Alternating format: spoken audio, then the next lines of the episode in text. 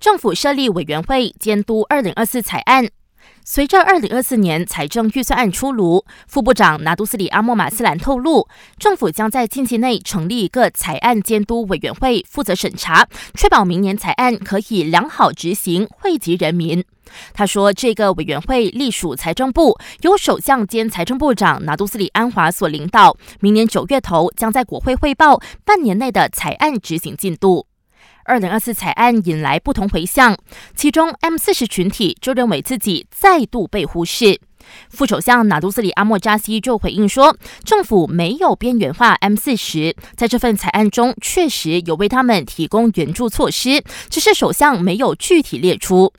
除此之外，政府发给学生的开学援助金，明年也会继续落实。虽然安华在公布财案时没有提到，但实际上在官网都可以浏览到这个详情。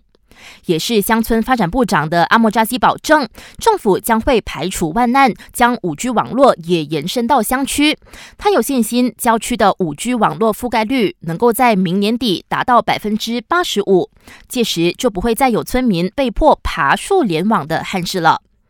最后，玻璃市州政府鼓励商家在新店招牌上附上找疑文。波州大臣穆哈默苏克里表示，这并非硬性规定，就算商家没有在招牌上附上找疑文，也不会被对付。只是如果没有这么做，就显得与州政府关系不友好而已。好了，感谢您收听这一节的焦点新闻，我是维言。